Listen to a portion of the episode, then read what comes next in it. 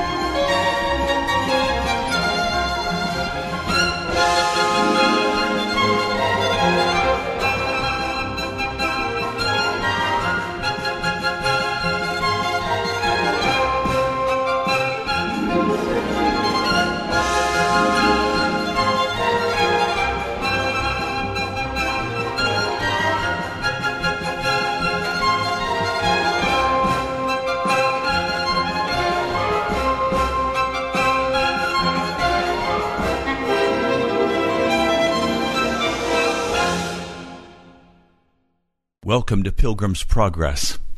I'm Pastor Ray Greenley from the National Prayer Chapel. There are times when unbelief just seems to take over our soul, when doubt assails us, when we don't know how to even begin to talk about what our soul is doing.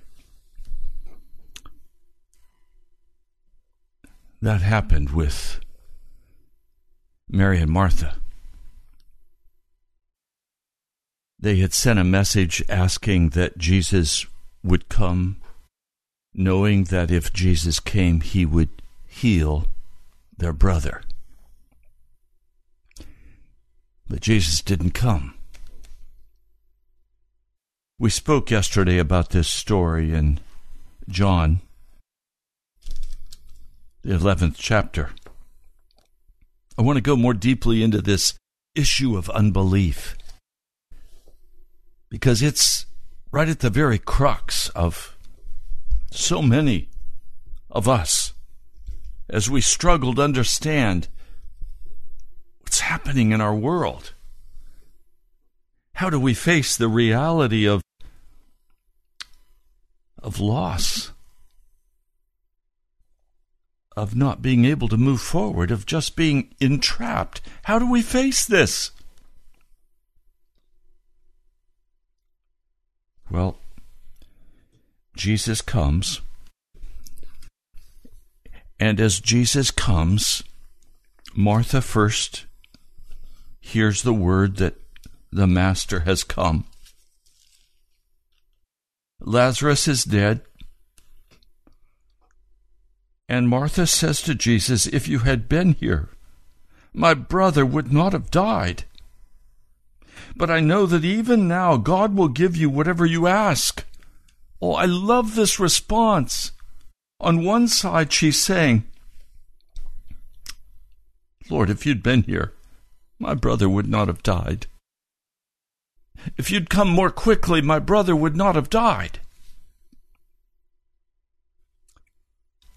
So, in a sense, she is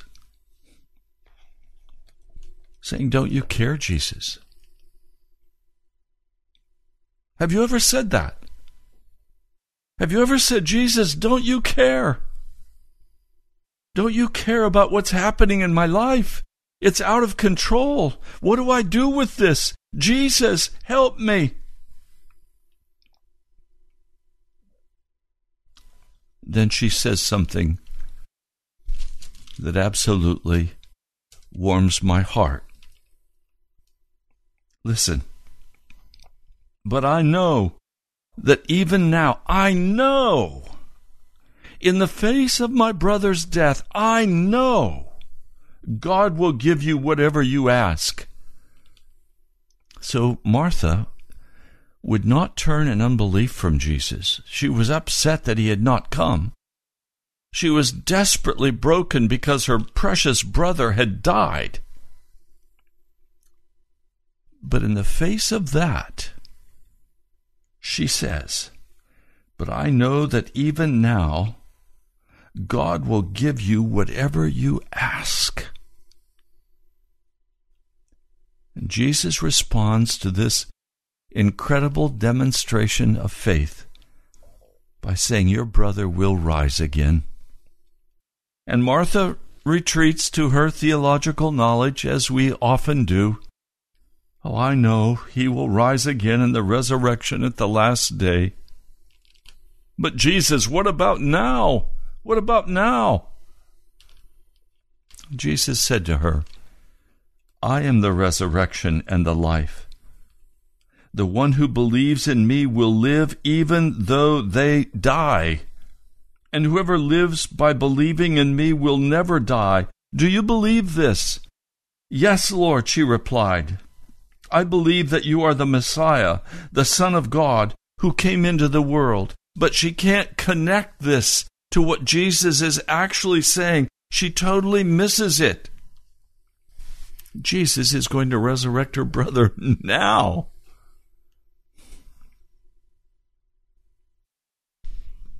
And then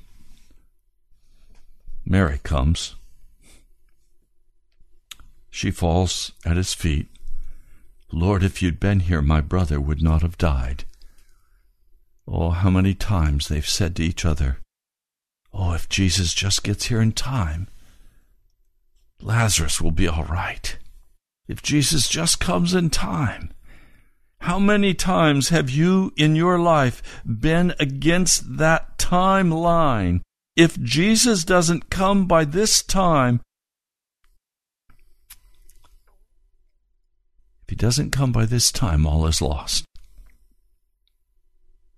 If he doesn't come, oh, he'll come. And he doesn't come. And it looks like all is lost. Jesus is deeply moved.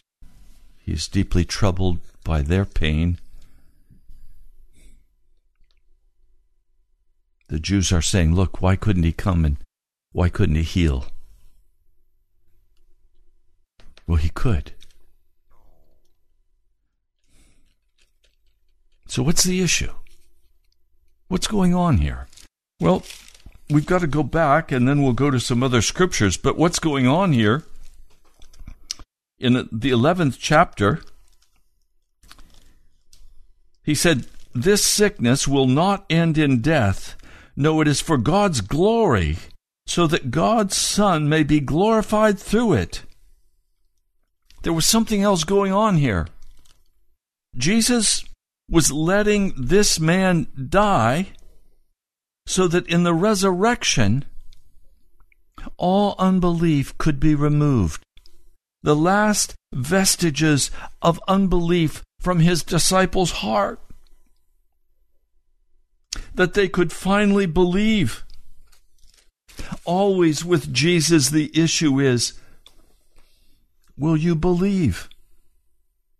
Verse 14 So then he told them plainly, Lazarus is dead. And for your sake, that is his disciples' sake, I am glad that I was not there, so that you may believe. Believe. Not intellectually believe, but believe in a deep, inner way where all is laid on the line and all trust is put in Jesus, where there is no wavering, where the deadline comes and you say, I believe. It's in Jesus' hands. And the worst can happen. But I believe. When my late wife lay dying in my arms. As the cancer finally took her last breath, I was faced with whether I could believe after I believed that Jesus had promised he would come before she died. And there was to be no resurrection then. Could I trust God when all seemed to be lost? No, could I trust God when everything was lost? It took me some time to answer that question. I died when she died. And it's been a process of coming back to life. But what has given me the courage to come back to life is the absolute certainty that I can trust Jesus. There was still, after all of this time with the disciples, there was still a part of their heart that did not entrust themselves into the hand of Jesus. And he needed to do something that would be so spectacular, so powerful, that it would carry the disciples through the crucifixion time, that they would not turn in unbelief. They would not understand. They would all flee. But there was a deep, deep mark put in their soul I don't understand, but I believe. I don't understand what's happening, but I'm going to trust that Jesus knows what he's talking about.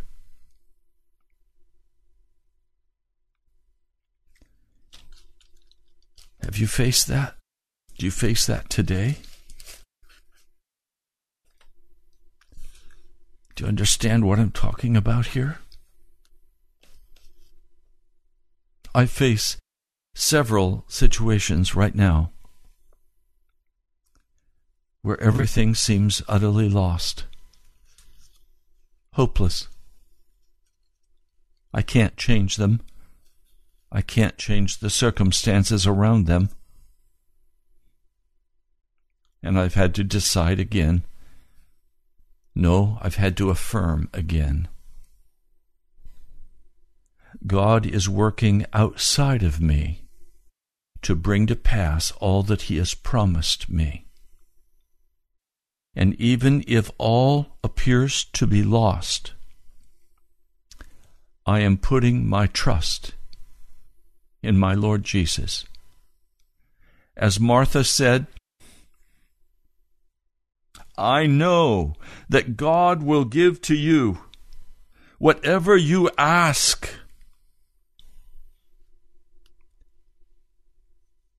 I know that I can trust my Lord. Now, when Lazarus was raised from the dead, Jesus stood outside of that tomb and he said, Lazarus, come out. It's a good thing he said Lazarus, or every dead person in that cemetery would have come out at the same time. But it was only Lazarus who was being summoned. And the dead man came out, wrapped in his grave clothes. And Jesus said, Take off the grave clothes and let him go. Take off the grave clothes. I'm waiting for Jesus to say to me, Ray, come out, because there are still parts of my life that are dead. Are there parts of your life that are dead where you don't know how to handle it? Where it looks impossible, it looks utterly hopeless. Jesus specializes in those situations where everything seems utterly hopeless. And in the face of that, he expects us, nay, he asks us, Will you just believe in me? Will you trust me? Part of what I have learned in this journey is that the miracles of God sometimes don't come anywhere close to what I can touch. But instead, the miracles of God begin to happen outside of me, beyond my touch, in response to my cries for deliverance, in response to my my prayers And sometimes in my prayer life, I will pray, Oh, Holy Spirit, I don't know how to pray about this as I ought to. But I ask, Holy Spirit, would you intercede with the Father for me? Would you pray for me, Holy Spirit of the living God?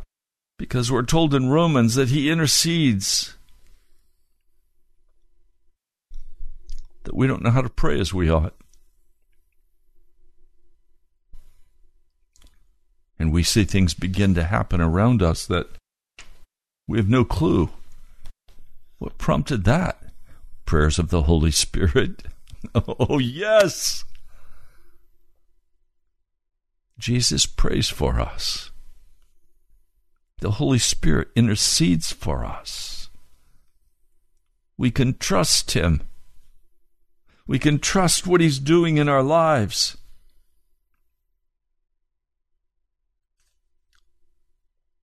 Now, I want to shift for a moment. We could go to Mark or we could go to John. I prefer the passage in John, the 12th chapter. Probably about two months after Lazarus had been raised from the dead. That's what some scholars believe it was probably about two months. Six days before the Passover feast, Jesus came to Bethany, where Lazarus lived. Oh, I love this. It does not say six days before the Passover Jesus came to Bethlehem, where Lazarus was buried where Lazarus was in the tomb. No, Lazarus was alive, whom Jesus had raised from the dead. And now a dinner is going to be given in Jesus' honor. And Martha is serving. That's what Martha likes to do. She wants to serve. everyone is seated around or reclining around that table area. And there's this wonderful note in the scriptures. Lazarus was among those reclining at the table with him. Not Lazarus is laying in a cold tomb and we're going to talk about him. No, this was a this was a feast in honor of Jesus for what he had done for them in raising Lazarus from the dead. And suddenly, in the midst of this feast, Mary comes in. Now, probably only men were reclining around this table. Martha was scurrying around, making sure that everybody had the right amount of food and drink and everything was taken care of. But Mary came in. You have to love Mary. Her heart is so tender and so clean before God. Her heart is so utterly given to Jesus. She knows that He is God, that He is the Messiah, that He is the promised one. And she brings with her a pint of pure nard, a very, very expensive perfume, probably worth a year's salary. And she pours it on his feet. And other passages tell us she anointed his head with this spikenard. And with her hair, she begins to wipe Jesus' feet. The tears mingle with the oils as she kisses his feet, weeps over them, heart moved beyond compassion, her heart moved with just inexorable love. It's not enough for Mary to say, Jesus, I love you. When we believe in Jesus, this inexorable love begins to enter into our heart, and the joy of the Lord fills our being. There are times when I just sit in the prayer closet and I weep. The tears flow down my face in adoration and love for Jesus. For the privilege of believing in Him, for the privilege of walking with Him, for the privilege of watching as He moves mountains off my head, as He releases me from the captivity of the demonic darkness, as He shines His glorious light into my soul. All I can do is weep because there's nothing that I could have done to have deserved His love. There's nothing that I could have done or said that deserved the outpouring of His wonderful Holy Spirit.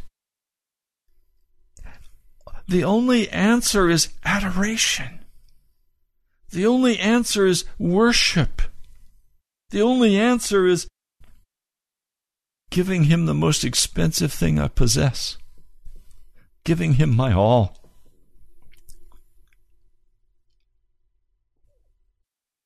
And giving it cheerfully, giving it with, with great joy and exuberance. And now Jesus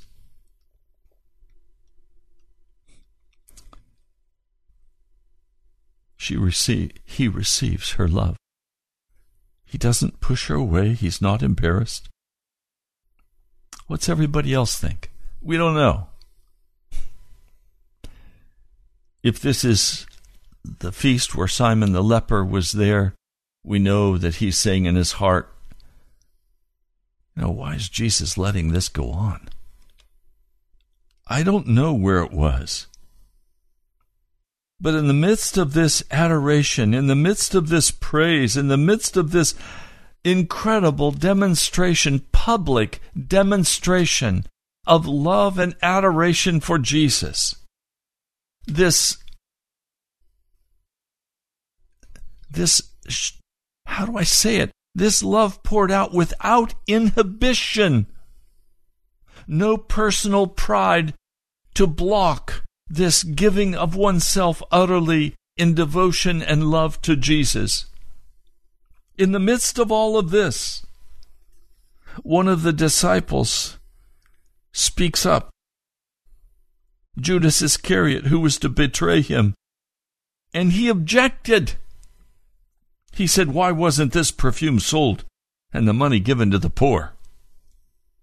It's worth a year's wages. He didn't say this because he cared about the poor, but because he was a thief. He was the keeper of the money bag, and he used to help himself to what was put in it. Jesus speaks up in a manner we do not normally hear him say this Leave her alone.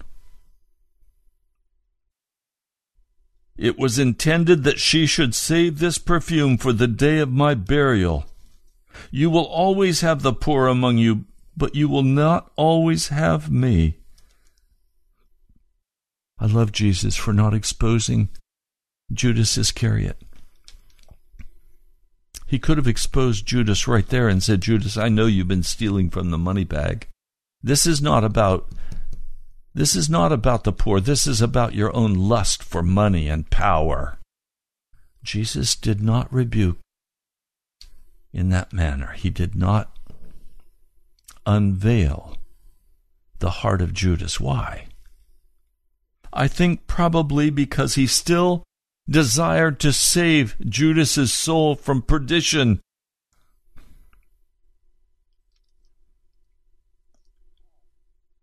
Now, a large crowd of Jews that is, people from Galilee or from Judea, from Jerusalem, a large crowd of Jews found out that Jesus was there and they came, not only because of him, but also to see Lazarus, whom he had raised from the dead.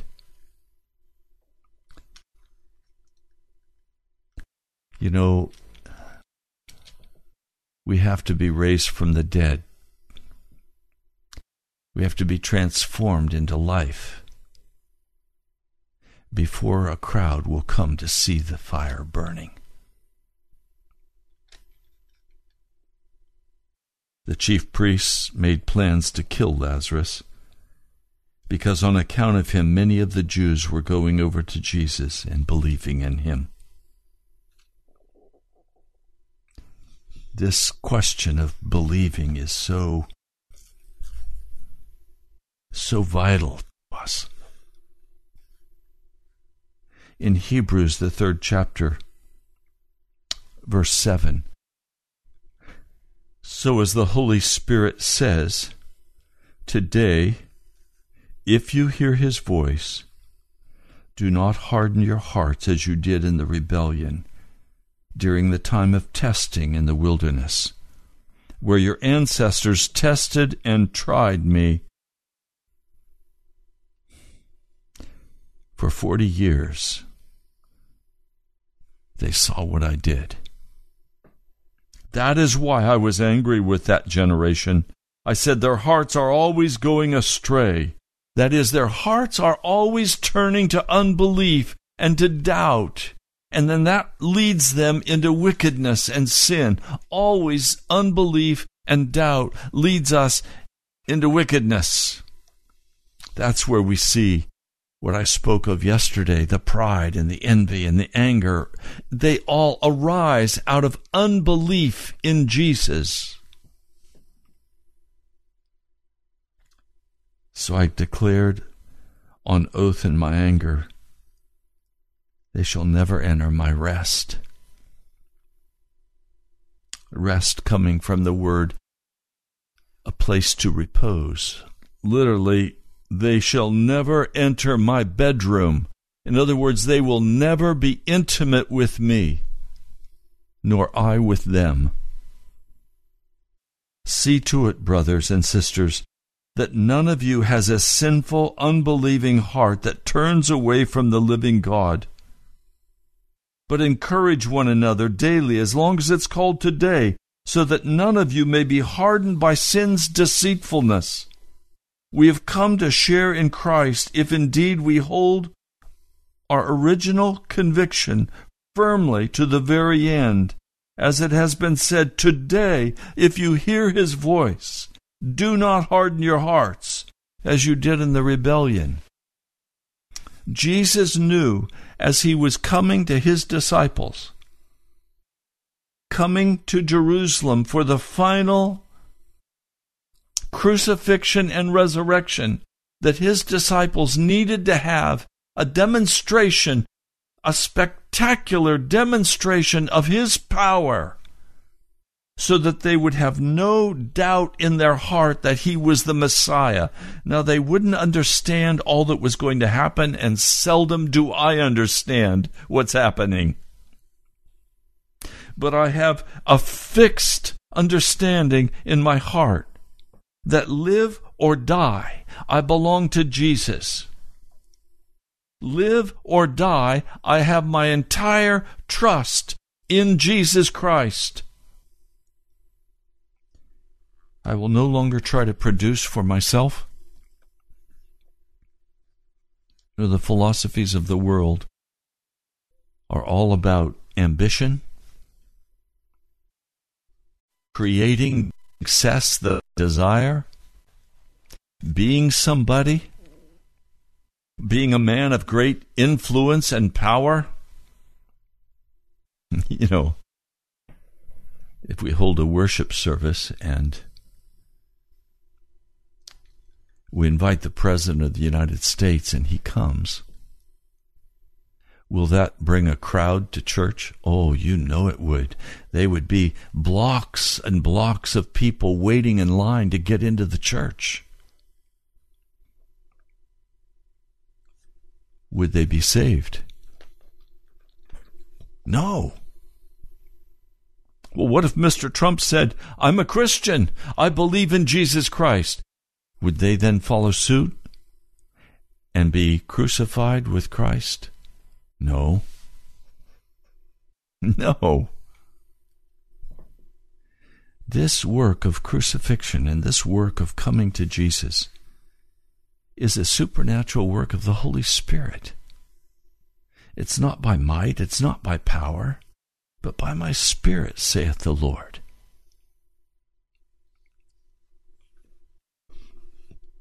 This issue of belief. The disciples needed to understand the power of Jesus to raise the dead graphically right there before them. And all unbelief was removed from their hearts. Now, they were not going to go through the crucifixion and even the resurrection with a great deal of dignity. They all ran. Peter denied Jesus and then wept. Why would he weep? Because he knew he had sinned against his Lord and his Master, and he repented. He was going to walk in belief with Jesus. He was not going to turn aside because of circumstances. Hebrews tells us. Who were they who heard and rebelled? This is Hebrews 3, verse 16. Who were they who heard and rebelled? Were they not all those Moses led out of Egypt? And with whom was he angry for forty years? Was it not with those who sinned, whose bodies perished in the wilderness? And to whom did God swear that they would never enter his rest, if not to those who disobeyed? You see, unbelief leads us back into the wickedness of our own heart and the seduction of Satan. And we disobey. Verse 19, so we see that they were unable to enter because of their unbelief. They could not enter the Canaan land because they could not believe the word of God to them.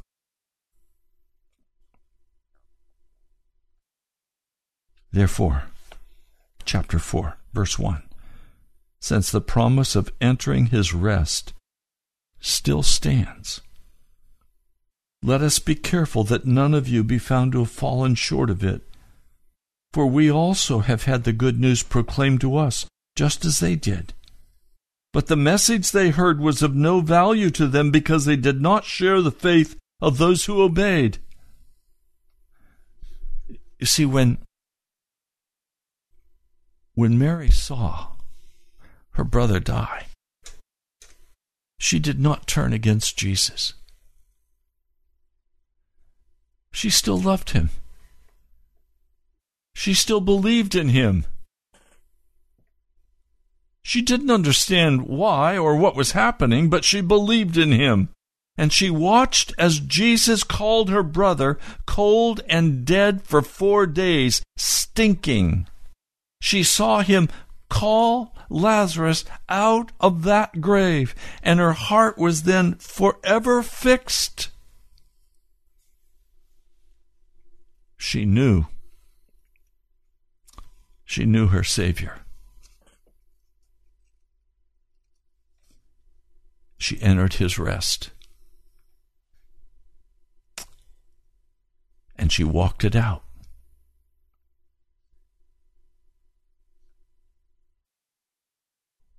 What made God so angry with the children of Israel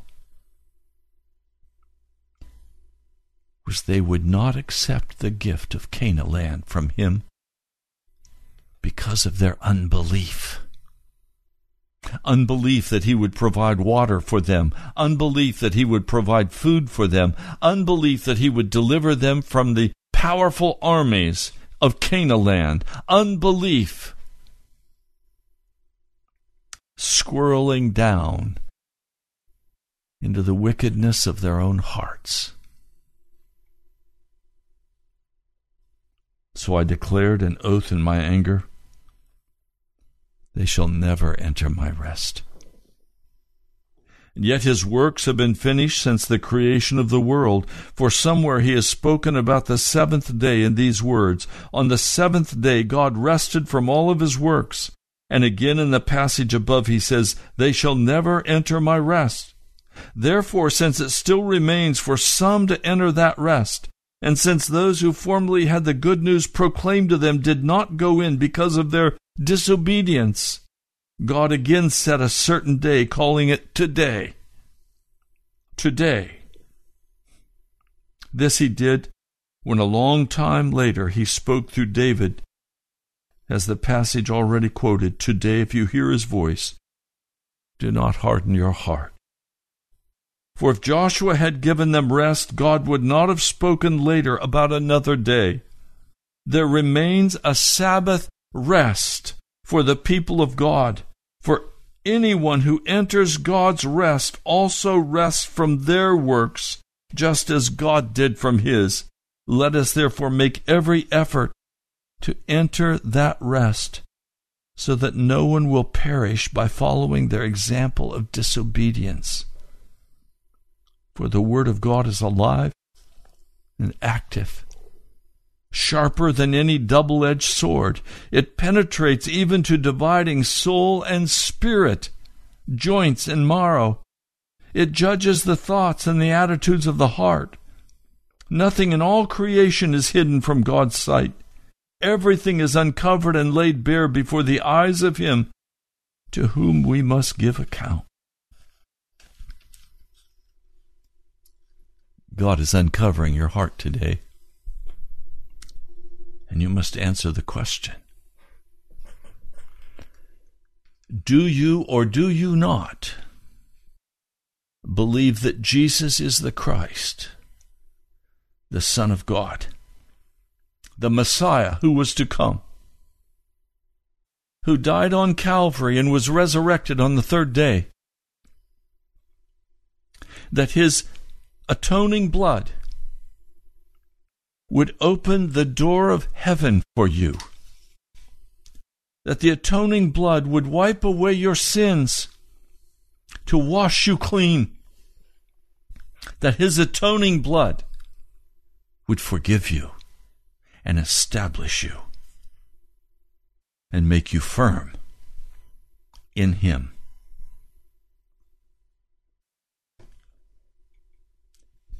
I was raised in a family that kept the seventh day Sabbath. We didn't do any work from sundown Friday night until sundown Saturday night. We would have family worship. We would go to church. we would take nature walks. We would talk and pray and read the scriptures. And then Saturday night at sundown, we would have our evening worship. It was called a day of rest. No work was done, no, no farm work was done, no gardening was done, no mowing of the grass, no, no radio was turned on. Had we had one, there would have been no television on, no, there would have been no cell phone. Everything would have been turned off. we would have waited before God. That was a very precious part of my past. But then reading Hebrews 3 and 4, I finally began to understand that the Sabbath is not one day. God finished his work of creation on the sixth day. And on the seventh day he rested from all of his work. what did he do on the eighth day? The ninth day, the tenth day? He rested. His work was finished. I began to understand something. That Hebrews 3 and 4 calls me to enter into the rest of Jesus Christ. This is not a one day rest. This is a seven day a week rest. I have some of my family and, and friends that are still a part of the Seventh day Adventist Church, and they say to me, Ray, how could you be raised as a Seventh day Adventist and then not keep the Sabbath holy? And I say to them very kindly with great love, I do keep the Sabbath day holy. I keep it seven days a week. I rest in Jesus each day. Sabbath for me is synonymous with Jesus. I enter into Jesus. I place my belief and my trust and my confidence in this man, Jesus Christ. I trust Him to save me. I trust Him to forgive me. I trust Him to baptize me in the Holy Spirit. I trust Him to make me the man He wants me to be, to be sanctified through and through. I trust Him to be in charge of my life. And so ambition had to be laid on the altar of burnt offering dreams and desires that I have, I laid on the altar. I trust Jesus. I trust Him to tell me day by day what to do and where to go and what to say. I trust Jesus. He is my everything. If I could, I would go and pour out the most expensive ointment I could find upon his head. I too would kneel with Mary and kiss his feet. I bow in worship and proclaim him my King and my Lord. The majesty of heaven is the love of my heart. I'm not going to let my heart become hardened. I'm not going to let my heart turn away from the living God. Now, we're almost finished with time for this broadcast, but I want to read this to you. Romans, the 11th chapter. If some of the branches have been broken off, and you, though a wild olive shoot, have been grafted in among the others, and now share in the nourishing sap from the olive root, you understand, he's talking here about the Jewish people in the olive tree. And he's saying that some of them have been broken off because of the hardness of their heart, because of their unbelief in Jesus. He says, this is the 11th chapter, verse 18. Do not consider yourself to be superior to those other branches. If you do, consider this. You do not support the root, but the root supports you. I don't support myself. I'm supported by Jesus. Do you understand? You will say then, branches were broken off so that I could be grafted in. Granted. But they were broken off because of unbelief, and you stand by faith. Do not be arrogant, but tremble. For if God did not spare the natural branches, he will not spare you either. Consider, therefore, the kindness and sternness of God, sternness to those who fell, but kindness to you, provided that you continue in his kindness. Otherwise, you also will be cut off. And if they do not persist in unbelief, they will be grafted in, for God is able to graft them in again. After all, if you were cut out of an olive tree that is wild by nature, and contrary to nature were grafted into a cultivated olive tree, how much more readily will these, the natural branches, be grafted into their own olive tree? Oh, I praise God today that I, from a wild olive tree, was redeemed by the blood of Jesus, and that He brought me to Himself and He grafted me into Him. And now the nourishing sap that flows into my life financial, health, friendships, meaning, production. All of that results from the flow of that sap nourishing my soul from Jesus Christ. I can do nothing. I can do nothing without Him. He must flow in me. He must create reality for me. I don't want to be cut off. And so there's a part of me that walks in fear and trembling before Jesus. There's another part of me that walks with such overwhelming love, such tenderness of heart. Such a desire to be filled fully by His presence. How are you today? Are you troubled and heavy burdened? Are you cynical? Are you sick and tired of being sick and tired? Then come to Jesus. open the Word and begin to read. Turn the television off. That's not going to get you to heaven. Turn off the filth of the world. Walk away from it. Cut off the club. Cut off the things of this earth and the things of this world that simply salve your pain but leave you in your wickedness. Turn aside. Come to the lover of your soul. Jesus loves you.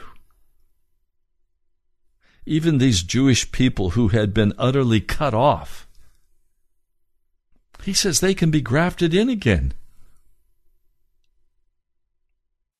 That it's not hopeless or, or they're not helpless to return. They can return to Jesus if they choose to. Judas. Oh, his heart was so bitter, so cynical, so angry. He expected Jesus to establish a kingdom that would kick the Romans out, and he expected to have a place of power in the new government. He thought he would control the money of the new government. When his expectations were not met, he became embittered and angry. I've even wondered if the reason he betrayed Jesus was to try to force Jesus to leap from the top of the of the temple to prove that he was God. That's what Satan wanted Jesus to do. He said, The angels will bear you up. Jump. I wonder if Nicodemus was watching all of this. I wonder if Joseph of Arimathea was watching all of this. They softened their hearts. And they buried Jesus in a beautiful tomb. How is it that one man will allow his heart to be softened and be grafted into Jesus, and another man turns in bitter rage full of ambition, full of himself. How is that? Every one of us get to choose whether we will turn our hearts in rage and anger against this Jesus, or whether we will be moved with compassion and love and pour our hearts out before Him. I choose to pour my heart out before Jesus. Worship Lord, I love you. I worship you today. I thank you for your kindness and your mercy. Lord, please come. For each who is listening to this broadcast, in the name of Jesus. Amen. Well, we're out of time for today. You've been listening to Pilgrim's Progress. I'm Ray Greenley from the National Prayer Chapel. I'd love to have you come and visit the National Prayer Chapel this Sunday. If you'd like to come, would you call me? My air, my phone number 703 489 1785. That number again 703 489 1785. Thank you to those who have been so graciously and kindly giving on the web page on PayPal. Thank you. Write to me at the National Prayer Chapel, Post Office Box 2346, Woodbridge, Virginia 22195. That's the National Prayer Chapel, Post Office Box 2346, Woodbridge, Virginia 22195. God bless you. I'll talk to you soon.